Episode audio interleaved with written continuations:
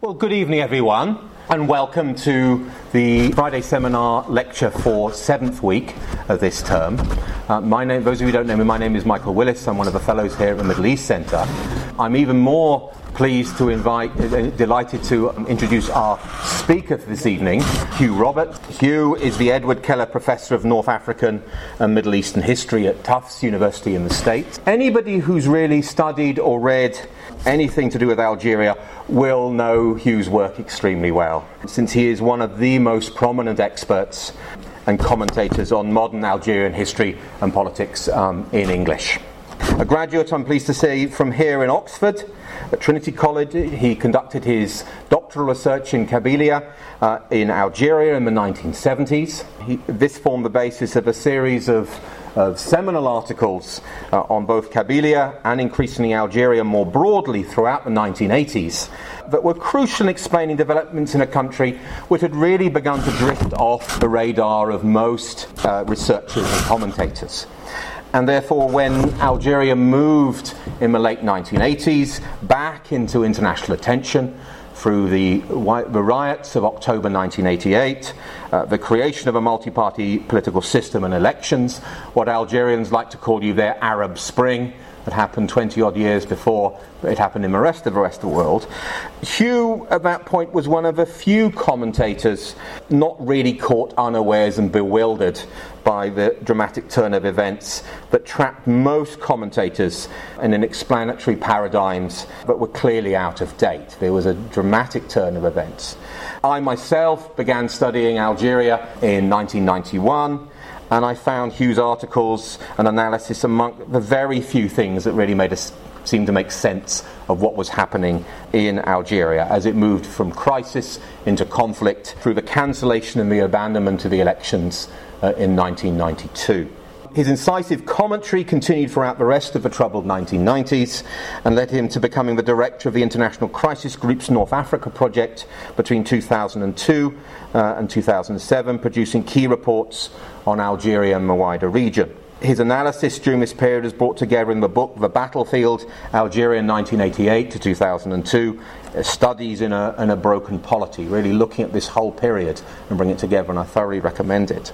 More recently, he has returned to his topic of his original DPhil thesis in publishing Berber Government The Kabyle Politics in Pre Colonial Algeria and this evening, we are very fortunate to have him speak on the subject of contemporary Algerian politics under the intriguing title of Are Algerian Politics Exhausted? And Hugh has promised me he won't give a one word answer and then sit down to that. but very pleased to introduce you to our speaker this evening, Hugh Roberts.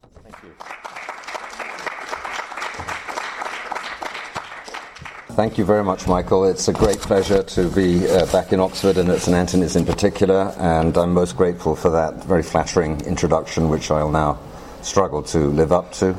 Uh, I have put together a PowerPoint Okay, and I hope I know how to manipulate this. This is the ambitious, optimistic agenda I've set for uh, this evening, starting with um, a matter that is a major preoccupation, at any rate, of conversations in Algiers and also other parts of the country.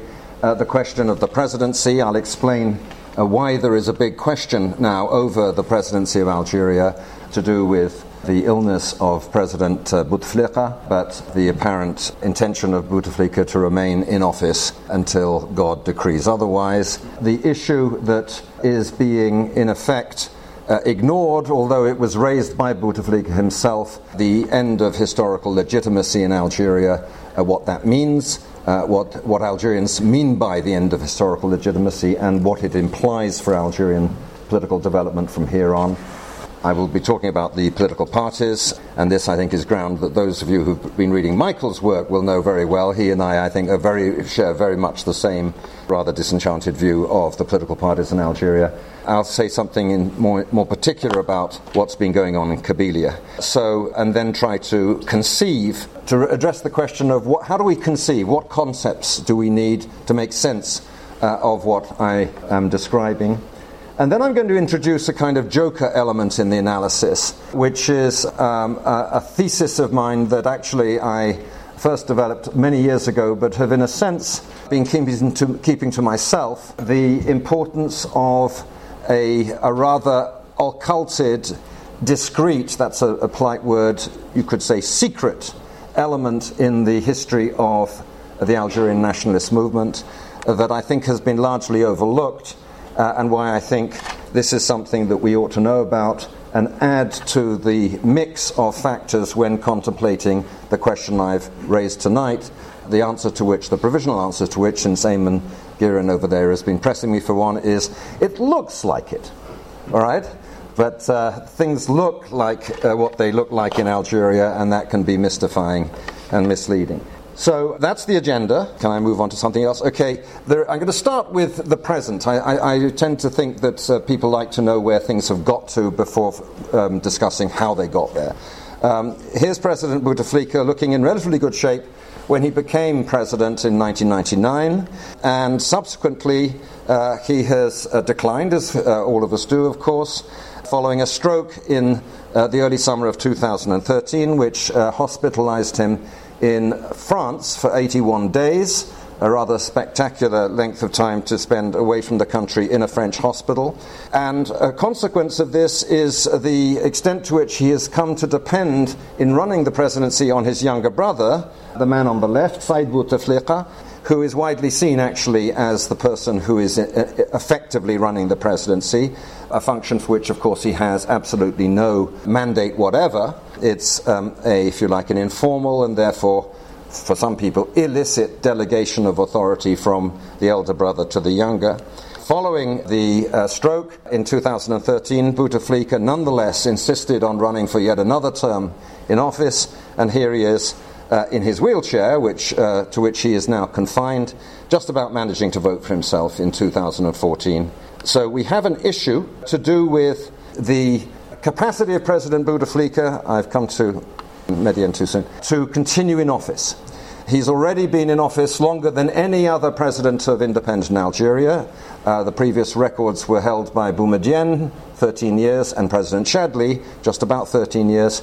It's now, of course, over 18 years, uh, 1999, 2017, and he's in, on his fourth term. This is problematic from various points of view, in any case, even if he wasn't uh, wheelchair bound, uh, given that the constitution under which he became president for the first time in 1996 specified term limits two terms and no more. In order to have a third term, they had to simply revise the constitution. It was a very blatant uh, fixing of the constitution, which went down badly with some elements of the political class while being supported by others. Uh, and then for him to have a fourth term in 2014 uh, was really the last straw for an important elements of the Algerian oligarchy, but he got his way. And he got his way in part because he managed to win a power struggle with this man, uh, the head of the intelligence empire known as the DRS, the Department of Intelligence and Security, which is a department, I should say, was a department of the Defense Ministry. Uh, and um, Mohamed Medien ran the DRS from 1990, uh, and therefore he also had beaten all records of longevity in a senior position. And on his return from Paris in uh, July 2013, Bouteflika engages in a campaign assaulting Medien's uh, intelligence empire. He doesn't do this alone. He would never have been able to do this if he hadn't had the support of the head of the regular army, uh, this man, Lieutenant General, that's the highest rank in the Algerian army, uh, Ahmed Gaid Salah, Chief of Staff of the ANP, that's the, the People's National Army, backing Bouteflika. Now, uh, that's how it was presented. Gaid Salah backing Bouteflika. One could look at it from the other angle that it was Bouteflika happily going along with Gaid Salah. Uh, because Gaid Salah also had, arguably, uh, an interest of his own in seeing off Medien. The result of, the, uh, of this power struggle that began, that got underway in earnest in July 2013 was the restructuring of the intelligence services and a kind of death of a thousand cuts for Medien. Medien was not himself forced into retirement until the end of the process. He stayed head of the DRS till 2015, uh, but by then most of his empire had been taken away from him, and he uh, was a rather diminished figure by the time he was according to the presidency, allowed to retire, according to the Ministry of Defense, forced to retire. The terms in which the announcement was made on the presidential website were different from that of the Defense uh, Ministry of Defense, admis à la retraite or mis à la retraite. And clearly that expressed a degree of needle between the regular army and the in- military intelligence. Uh, a, a, kind of thing that, of course, one finds in many other countries, uh, a degree of friction between military intelligence services and regular soldiers. So the point here is that the Bouteflika, his success in getting a fourth term, uh, was arguably in some degree premised on this uh, successful alliance with the regular army against the intelligence services. Uh, you can see here um, a brief uh, timeline about the changing alliances behind the scenes within the oligarchy, permitting Bouteflika to have his second, third, and fourth uh, terms in office. We now are in a situation that is really rather bizarre because uh, in 2016 there was yet another constitutional revision which restored term limits, and yet uh, Bouteflika, in other words, having had four terms, he, he then said, okay, from now on, everyone else can only have two terms. Uh, and yet, there is now in Algeria very uh, sus- sustained talk of him having a fifth term. The constitutionality of, uh, the pre- of um, Bouteflika's position is in question for that reason, but also for other reasons. Above all, the fact that he is visibly, physically uh, incapacitated. When uh, he was uh, running for his fourth term. He did not campaign at any point. He did not make any campaign speeches. The campaigning was done for him, uh, notably by the Prime Minister. His predecessor, President Liamin Zeroual, who was president from 1994 to 1999, publicly uh, made a, a, statement that many people took very seriously that the presidency is, a, is an office with major responsibilities. The incumbent needs to be physically fit.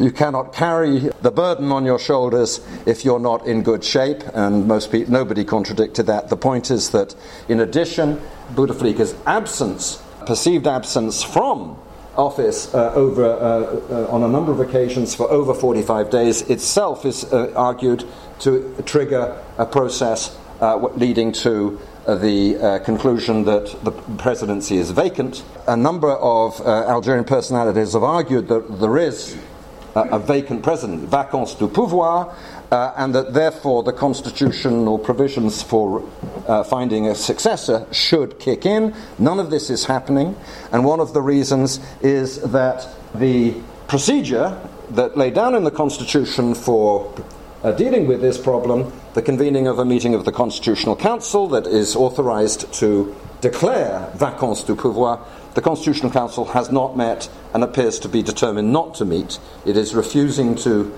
be seized of the matter. Uh, and uh, the conventional view in Algiers is this is in part connected with the fact that uh, four of its members are Bouteflika appointees, including its chairman, uh, former Foreign Minister Mourad Medelci. So, uh, despite, in other words, the, contra- the, considerable public controversy over the constitutionality of Bouteflika's position, it appears to be the intention of the presidency uh, widely perceived to be effectively managed by Said Bouteflika, the younger brother, to carry on regardless and to move towards a fifth term in 1919. And the question, or many, one of many questions that arises then, is well, what will happen if God takes the elder brother back in the meantime? And some people are beginning to take seriously the idea of the Cuban scenario, where the younger brother, Raul Castro, succeeds Fidel, Said succeeds Abdelaziz, and here I have to say that I went out on a limb in 2014 saying this could not happen.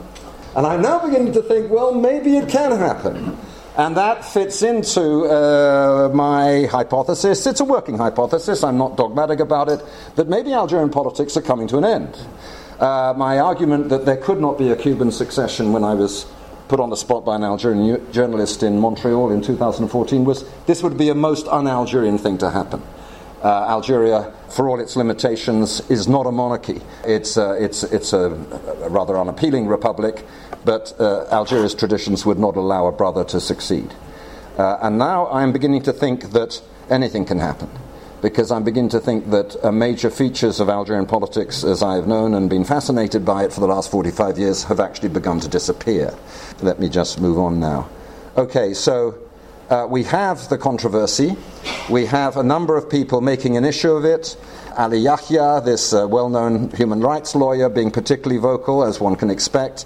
Liamin Zeroual making an issue, as uh, here he is on the left of the picture when he was president, um, uh, talking about the burden of office.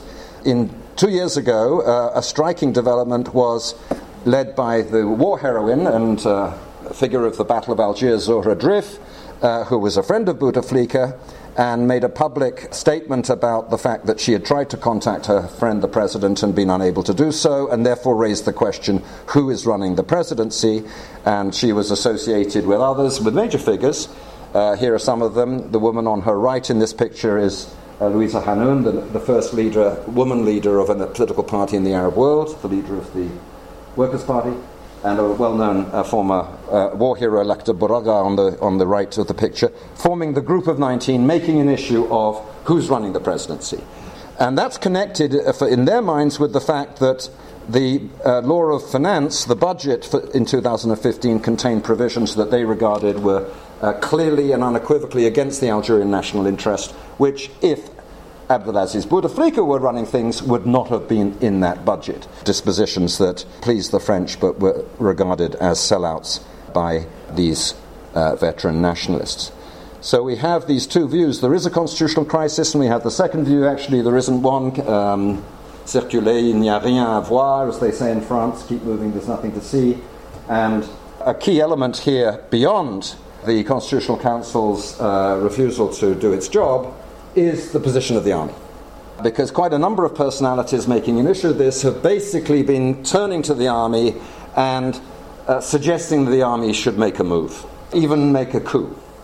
They've um, tended in, in, the last year or so to be careful not to say make a coup, but to, well, something needs to be done, damn. Uh, and what's striking about this two, is two, really two things. First, that the suggestions um, something needs to be done remain entirely vague. No one at any point making declarations of this kind has made a specific proposition. It's been very vague. And the other aspect of it is the response of Gaid Salah to this public pressure, woodeningly insisting the army is a Republican army. All these calls on us to act are calls on us to, to uh, violate the Constitution. There is no question of, of us doing that. We are a Republican army, full stop. and what I find interesting about that is uh, first of all, uh, of course, one would like to believe that the Algerian army is now a Republican army. Uh, one hopes so. But actually, that is, in my view, irrelevant for a reason that I'm struck no one in Algeria has pointed out. Uh, Gaid Salah is chief of staff of the army. As such, it's appropriate for him to say, the army of which I am chief of staff will not do anything to violate the constitution. However, he is also a member of the government. He is Vice Minister of Defense. Many people, when he was appointed, uh, to that position suggested it was actually wrong for him to combine both functions, but that brouhaha faded uh, over a year ago. He's a member of the government. As such, there's nothing unconstitutional about him expressing an opinion to his colleagues in the government along the lines look, chaps, there's a bit of a hullabaloo about the constitutionality of the position. This has gone on for over a, uh, over a year, in fact, uh, several years. It's unhealthy. Something should be done about it the Council, the Constitutional Council, should do its job. That would not be an anti constitutional move for a member of the government. He's not made it, and he's been interestingly under no pressure to make it. I find it very striking that none of the people calling for the army to do something uh, and for the Constitutional Council to do its job, none of them have figured out that uh, a more focused way of putting pressure on Gaid Salah would be to say, uh, as a minister, uh, as a member of the government, uh, you have the, uh, the right within the Constitution and arguably the duty to express an opinion. The point being, he's not been, uh, in a sense, effectively put on the spot over this, and I think that that is expressive of a weakness in the political wing of the Algerian, on the civilian political wing of the Algerian oligarchy. Here are three, three more figures who've recently uh, been speaking up on this issue, calling for something to be done while signally failing to be precise about what they think ought to be done. And these are all major figures. Ali Yahya in the middle once again, uh, but a former foreign minister, uh, Taleb Ibrahimi, uh, who was a minister for many years, and a former distinguished general, commander of the Navy, Secretary General of the Ministry of Defense on the right, Rachid Benyelles. Uh, these are um, distinguished figures, and yet their discourse is vague. I find this striking. It's as if they're more concerned to dissociate themselves from what is happening than to find a way through the wood to a resolution of a constitutional difficulty. Now, one point here that, if we go back to the question of the army's attitude, or rather the army's attitude as uh, defined by Gaid Salah, a reluctance perhaps to undermine Bouteflika, uh, is uh, the fact that he is popular, and this may come as a surprise. In uh, Britain, there is a tendency, I think, to think that uh, dictators in Arab countries are, are obviously unpopular. Uh, well, Bouteflika isn't unpopular. Uh, he is actually credited by many, many Algerians with having done several good things, to have kept his promise in 1999 to put the fires out, as he put it, to end the violence.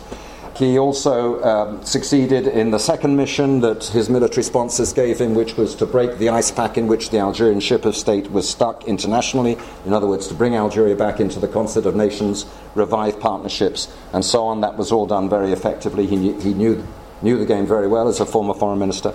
And the third thing was, of course, thanks to him being lucky in terms of the oil and gas prices, uh, channeling uh, Algeria's once again abundant uh, foreign revenues into all kinds of development projects that made a lot of people a lot better off.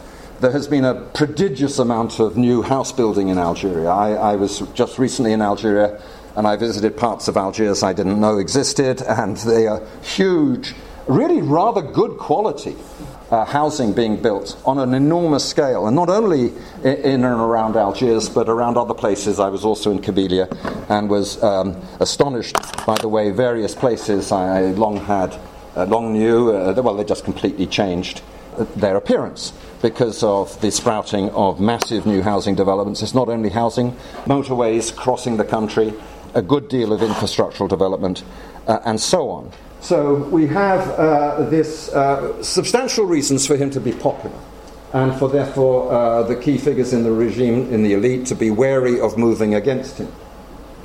There's also this other issue, and I, it's an issue I think that needs to be uh, emphasized.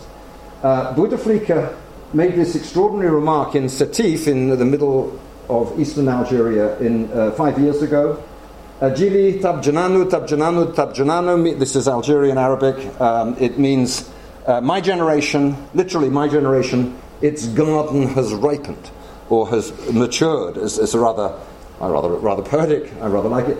Uh, what he was meaning was that the revolutionary generation, the generation that has wielded power in virtue of its legitimacy, in virtue of its participation in leading roles in the wartime FLN and ALN, has come to the end of its time. He is the last of the historic, his, uh, legitimate rulers of Algeria.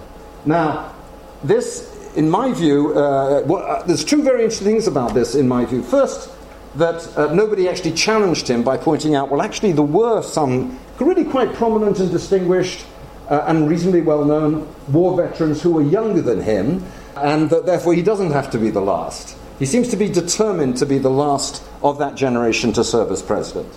And in particular, Mouloud Hamrouche, who was the uh, uh, reforming prime minister who made uh, such waves in, 88, in 89, 90, 91 as a reforming prime minister, he's still around, he's four years younger, and it looks as if Bouteflika is determined to deny Hamrouche the chance of being a, uh, uh, a successor in the presidency. There is also another reason for thinking that Bouteflika's uh, motives are, are, are, partly selfish ones is the question of the Algiers Mosque, which is being built along the bay. It's already visible, it's not complete, but it is going to be the biggest mosque in North, the highest mosque in North Africa. Uh, so a bras d'honneur to Hassan II and his son in Morocco, ça. Uh, so, and it seems to me, and it's entirely plausible, that Bouteflika is absolutely determined to inaugurate this mosque uh, and insisting on it, and uh, whether or not he's also determined to die with his boots on in office, he's not going to let anyone else inaugurate his mosque. Okay, the point is, those are, that's uh, for what the Algerians call la petite histoire. Those are sort of, um, uh, I think, real considerations, but, but details, secondary, not, not particularly interesting for those of us trying to figure out the sort of, to put this in, in historical perspective. What interests me is the idea that um, the reasons why uh, the, the Bouteflika team are getting away with this. And uh, for quite a while, and certainly um, still in 2014 when I suggested that the Cuban scenario could be uh, forgotten, was I was expecting the pendulum eventually to swing. And by that I mean a, a, a pendulum of, of the factional conflict within the, the power structure. In particular, I was expecting the Easterners to make a comeback. Uh, Zeroual was an Easterner, Hamrouche is an Easterner, um, former Prime Minister and briefly former Secretary General of the FLN, uh, who's now created his own party, Ali Ben Benflis, is an Easterner, and Bouteflika is from the West, and his team, have, his, his regime has been dominated by Westerners. It's been, uh, in a way, uh, the, well, the regime of the city of Tlemcen, uh, towns near Tlemcen, near the Moroccan border, Nedroma in particular, um, a small compass of Western Algeria uh, plus Oran, producing a really extraordinary high proportion uh, of the power holders under Bouteflika. What's happened to all the Easterners? Uh, I've been assuming that they had it in them, they would be making a comeback and were simply waiting for the, for the appropriate moment. And I'm now beginning to think that the pendulum is not going to swing in that way. And that, in other words, the logic underlying that way of thinking about the Algerian political game as a factional game is no longer um, apposite. That certain things have changed, the premises of, of the pendulum, if you like, and of the, a number of the parameters uh, of the factional conflict as it could be observed and interpreted from the, uh, from the middle of the war through to uh, the, the end of the 1990s, no longer obtain. And that's something I want to explore. Um, plus, the clearly cavalier attitude of the oligarchy to the constitution uh, is something that also needs to be uh, explored. Um, wait a minute, am I going back? I'm going back, sorry. One of the premises, I think, of the. So if I just mark a pause, I'm basically suggesting that a number of, if you like, unwritten rules in Algerian politics have ceased to hold. It's the unwritten rules that have mattered. The written rule, the constitution, is just a piece of paper. It's not new for the Algerian oligarchy to treat this piece of paper with contempt. That in itself is not surprising. Uh, what's surprising, in, for me at any rate, is that long standing unwritten rules seem no longer to obtain. And one of the reasons I would suggest, or one of the sets of reasons for this change, is the depoliticization of the army. Now, uh, it's difficult, of course, to measure this. I'm not for one moment suggesting that there is total and absolute depoliticization, far from it. But it's striking fact that nearly all the senior officers of the army belonged now to the post generation, uh, to the post-war generation. Gaid Salah saw a bit of action in the war towards the end of the war, did nothing particularly prominent, was a junior figure, uh, but he can claim to have fought in it. But virtually all his colleagues in the High Command can't make that claim now. Uh, that's an important premise. Salah himself, I don't like to be offensive, but I mean, he lacks charisma, to put it mildly. Uh, his authority is not that of someone who has played uh, a leading military role. He was appointed chief of staff by Bouteflika as a, to be a self-effacing chief of staff when that was what Bouteflika required. He has, his authority is that of an administrator. Just while I, before I left Algiers, uh, I saw on television a long excerpt from a speech he was giving to officers uh, in which he was reiterating the, the, the, whole thing about the army being a republican army uh, and constitutional and uh, well behaved and so on and so forth. He was reading this in a la- laborious fashion. It was boring beyond words. You saw shots of the audience, all young officers sitting in a theatre much like this. How they pre- stopped yawning, uh, prevented themselves from yawning, I don't know. I mean, it was not inspiring, okay? It was la langue de bois, it was the, the wooden language. Uh, he is not a charismatic figure. My reading, for what it's worth, is that his power is bureaucratic power, full stop. But he's got he's got a grip on, on the officer corps for the time being. Third element of this point is that the length of time in which Medien ran the intelligence services meant that, in a way, Medien uh, sucked all the, the, the, role, the political role of the army into his own apparatus. That the DRS became, in a sense, a de facto monopolist of the politics of the army both in policing the army internally, which was one of the reasons why the regular army officers bitterly resented it and couldn't wait to get rid of him, but also in defining the army's strategic choices uh, in relation to the rest of the Algerian polity, and in particular, uh, defining choices as to who should be the next president. And Medien was crucial uh, in the, the decisions that made Bouteflika president for his first, second, and third terms. And now the point is that with his eviction and the dismantling of his empire, elements of which, of course, still exist, but they've been restructured and um, redeployed. Uh, there's a case for the view that, at any rate, for the time being, the army's collective capacity to, for politics has been weakened, uh, that it's not in a position to undertake any political initiatives of its own. Uh, which in turn raises the question whether the army uh, high commanders, who previously have functioned as the real, to use Walter Bagehot's terminology, the efficient electoral college choosing the president before uh, a spurious so called election is, is um, engaged in to dignify uh, the choice of the electoral college, it, it's arguable that the decision makers that we all relied on as part of our analyses, I'm sure Michael would agree with this, uh, les décideurs, maybe there aren't any décideurs any longer. Uh, maybe the, the, these uh, senior military figures who were decision makers throughout the 90s and into the early 2000s aren't there any longer, or no longer have the capacity to function in that way, and that in, in, turn would contribute uh, an element of explanation for the army's apparent decision to be, to be happy with Bouteflika staying in office no matter for how long uh, a fifth term, a sixth term, if God is in agreement with that. So we have that set of factors, the at least relative and at least temporary depoliticization of the army I think elements of this depoliticization are permanent. Other elements may be temporary. It's not a simple matter. But then we have, I think, a, a point that should be taken the absence of serious pressure on the Algerian oligarchy to take its own constitution seriously.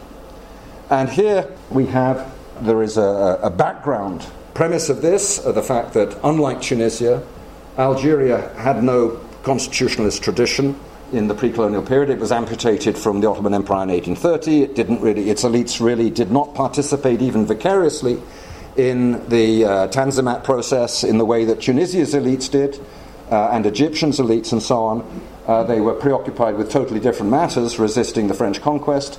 There's no constitutionalist tradition in Algeria. Its, its, political traditions are other and arguably not at all helpful from the point of view of trying to uh, conceive, let alone promote and engage in uh, significant political reform.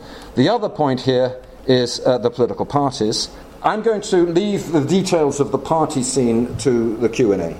But I would basically, I want to put a radical position here. Algeria doesn't have any political parties. It has what it calls political parties, and it is deluding itself. Uh, and there is a fundamental structural reason for this, uh, which uh, is connected to the way in which the Algerian polity was, that was set up after independence was modeled more than anything else on the Egyptian example. Uh, and that is that uh, the revolution in both cases was a, a military matter, and the military, uh, the regime that emerges from a military revolution sets up a facade party. The uh, Liberation Rally, subsequently the ASU in Egypt, subsequently the NDP.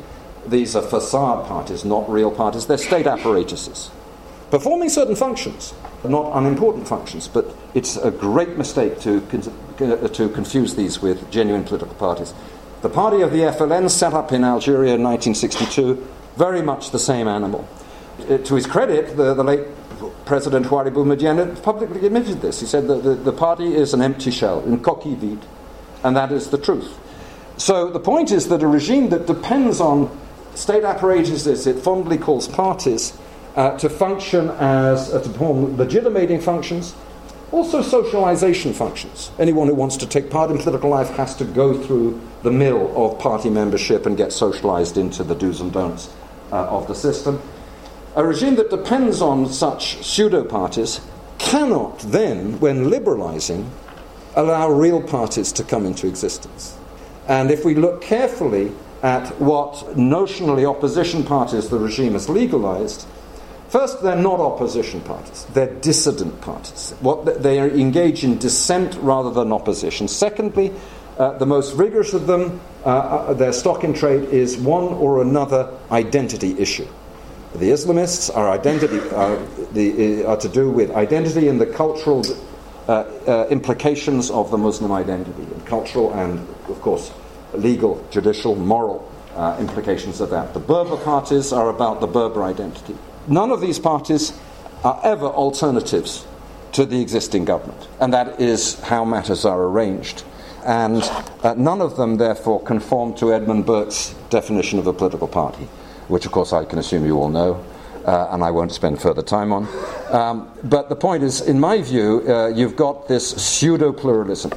Uh, and the key point about this is that, uh, for practical purposes, whether or not you agree with uh, these, my way of conceiving it, the parties are licensed by the regime. They exist uh, by virtue of the regime's uh, decision and goodwill, uh, which can be revoked.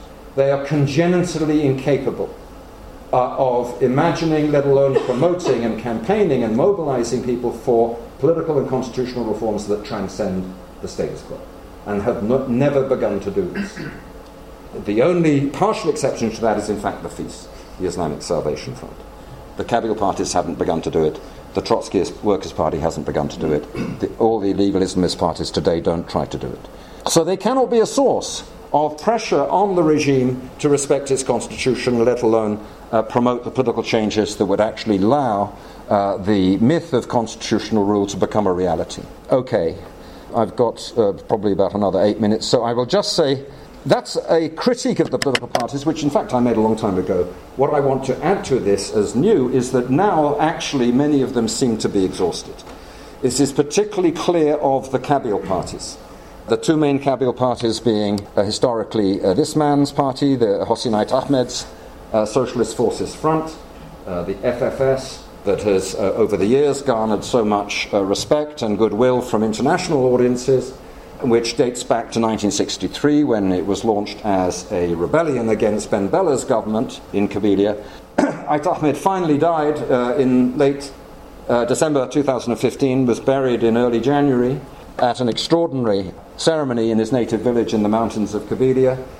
Arguably, the FFS uh, cannot survive the death of its founder and, and the man who led it for 50 years. And that's because, uh, and uh, this is, of course, a matter of opinion, but my view of the FFS is that it was much more, in its actual logic of functioning, it, was, it resembled a tariqah.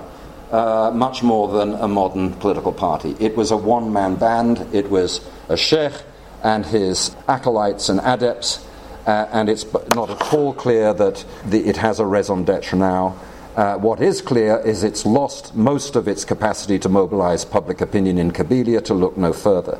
The same is true of its alter ego, the Rally for Culture and Democracy, set up by Said Sadi, um, a renegade, a defector from the FFS, um, and who led it uh, until he resigned the leadership in 2012 uh, now led by a younger man. All I was in Kabylia last week, and everyone was saying to me the same thing. Uh, these parties no longer have much purchase on public opinion in Kabylia, let alone elsewhere. Uh, they're run now by essentially uh, uh, post charismatic ap- apparatchiks, uh, and they're not going anywhere, and people aren't interested in what they have to offer, which is very little.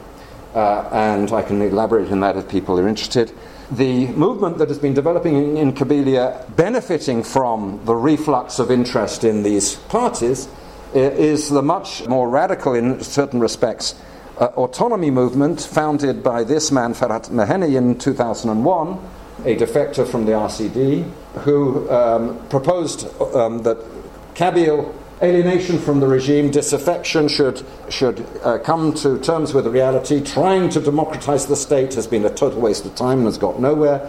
Trying to interest Berbers in other parts of Algeria has been a waste of time and energy. They resent Kabyle hegemony.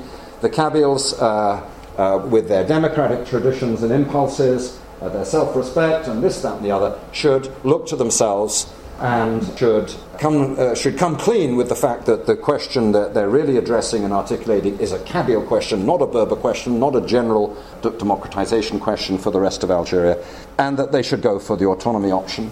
And this has since been radicalized. The uh, movement, the MAK, uh, it ret- retains the same acronym, but it's now the movement for the autodétermination de la Kabylie. So uh, this opens the door to a, a fully separatist independence vision. And when I was um, traveling throughout Kabylia in August of last year, I uh, crisscrossed the region uh, and I was speaking in eight different localities because I was um, signing a book. This was the pretext for why the authorities allowed me to do this, I don't know. But anyway, uh, I had the pleasure and the, the privilege of taking part in eight different political meetings in different places. The, the, the voice that came from the, from the floor, uh, louder than any other voice, was the MAK voice. That this was what ha- was getting a purchase on the reflexes of the younger generation, at any rate. Um, and despite the fact that the MAK so far has absolutely no answer to the question how on earth can we get autonomy, let alone independence, without fighting a war with Algiers? Uh, because there's absolutely no reason to think that the Algerian government uh, will uh, agree to uh, autonomy, let alone independence. It has no answer to the question of how an autonomous, let alone independent Kabylia uh, can possibly be an economically viable state. Uh, it has scarcely any resources at all. Kabylia has depended on its share of the uh, manna from hydrocarbons revenues, like most other regions. It really has very little going for it. And the third issue is there's lots and lots of Kabyles in other parts of Algeria. What's to happen to them? The big, Al- enormous Kabyle community in Algiers, big ones in Oran, Annaba, Constantine, Sétif, uh, and so on. No answer to what will happen to them.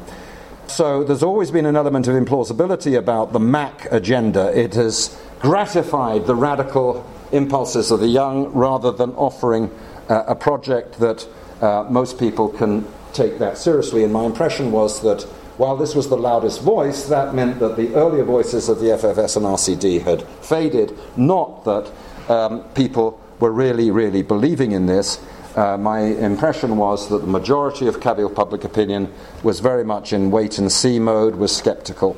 And of course, since then, we've seen the frustration or defeat of uh, autonomist separatist impulses in Catalonia and in Iraqi Kurdistan. Catalonia has particularly been a reference for the MAK, uh, and I think this will dampen uh, the enthusiasm of people in Kabylia for it.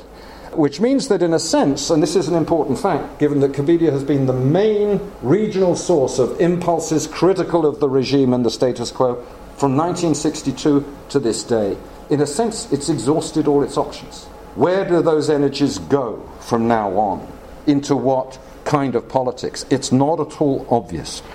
How do we conceive this? There's a big case for the way Michael has conceived it, uh, to, in talking as he does in his book on the Maghreb, uh, the way in which the uh, politics of the various Maghreb countries have in fact been converging, starting from really very different starting points. A one party state in Tunisia with a real party, a real party of, of, of running the country, whereas the FLN never ran Algeria. A monarchy and then the Algerian, Algerian polity in the middle. Uh, a tendency for uh, them, in a sense, to learn from each other, to resemble each other a bit, to converge. Although, as I recall, Michael, your argument was that this process sort of was in fits and starts. There was sort of movement towards and then movement away again. I think that's right. Um, I was struck by, I mean, I want to just mention briefly the idea that one can have a sort of harder version of this an idea that was suggested in particular to me by a, a senior Tunisian politician last December in Tunis when he said Algeria is actually going Moroccan. And this is, a, this is perhaps a, less, a more unqualified view. The point being that there is a parallel between the decision to dethrone the party of the FLN and, and encourage other parties uh, that was taken in 1989 by the Chadli regime with the strategy of, of the Moroccan monarchy very shortly after independence when Mohammed V uh, encourages, or his monarchy encourages, the development of a Berber party that is both Berber and pro monarchy, very royalist, and viscerally anti the Istiklal, the main nationalist party. There's a parallel there. Uh, to what extent, and Michael knows more about this than I do, that the palace can actually uh, be a, assumed to have connived at Ben Barka's breakaway from the Istiklal. Is there some grounds for thinking that? Quite possibly. Okay, yes. well, I mean, in a sense, you could see that the Algerian regime is encouraging the Islamists to have their own party when previously they had been within the FLN, is similar. So you can see that the advent of pluralism, of, of this rather unsatisfactory, very limited, if not spurious pluralism in Algeria, gives some justification to the idea that Algeria has, in a sense, been uh, switching from the Egyptian model to the Moroccan model. Uh, and one question, I'm, I'm just going to leave that out there as, as one question that merits further discussion in terms of uh, assessing and evaluating uh, where Algeria's got to. I don't want to spend more time on it now.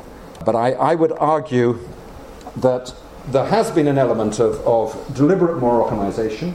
I would also argue it has been deliberately and consciously promoted by France. Uh, and that there are very, very real limits to how far it can go in the Algerian case. It will never be completed because of the differences between Algeria and Morocco. Let me just throw those theses out there, perhaps for further discussion.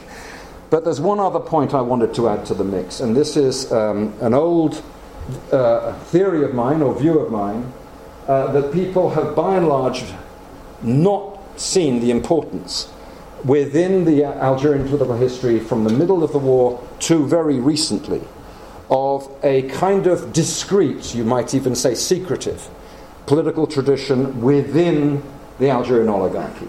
And this is the tradition I call Boussoufism. I call it more than a tradition, I call it a form of politics.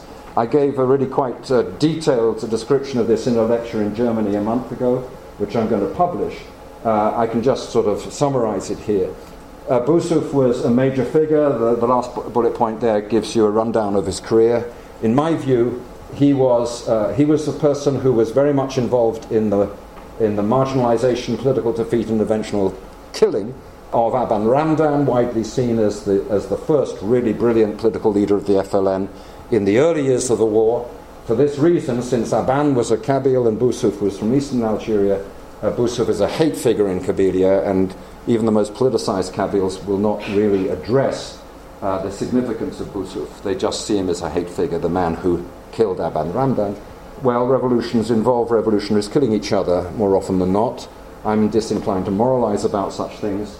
My view is that Boussouf developed a very, very interesting and sophisticated vision for Algeria, and because he did that, he didn't simply have lieutenants and clients, he had disciples.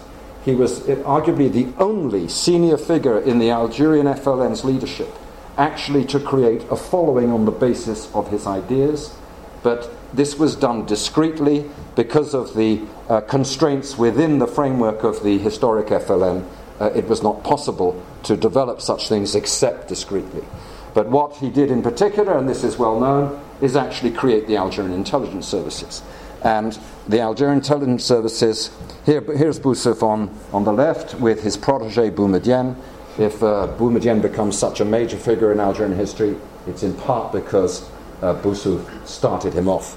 And when uh, the, uh, the war ended, Boussouf, at the ripe old age of 36, accepted that his own public prominent role was over, but he had created the intelligence services, uh, and the intelligence services were run by his disciples, by Boussoufists, uh, from 1962 by this man, uh, Kasdi Merbah, uh, to 1979, uh, and then uh, by uh, Kasdi Merbah's uh, deputy to 1981.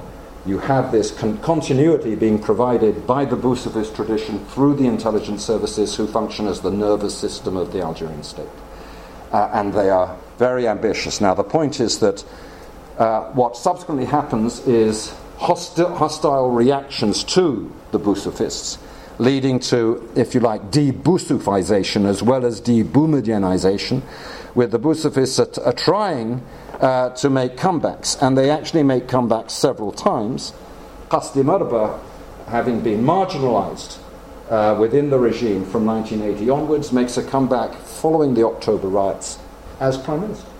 Suddenly he's in the saddle. He doesn't last there because there is yet another yet another successful attempt to unseat him.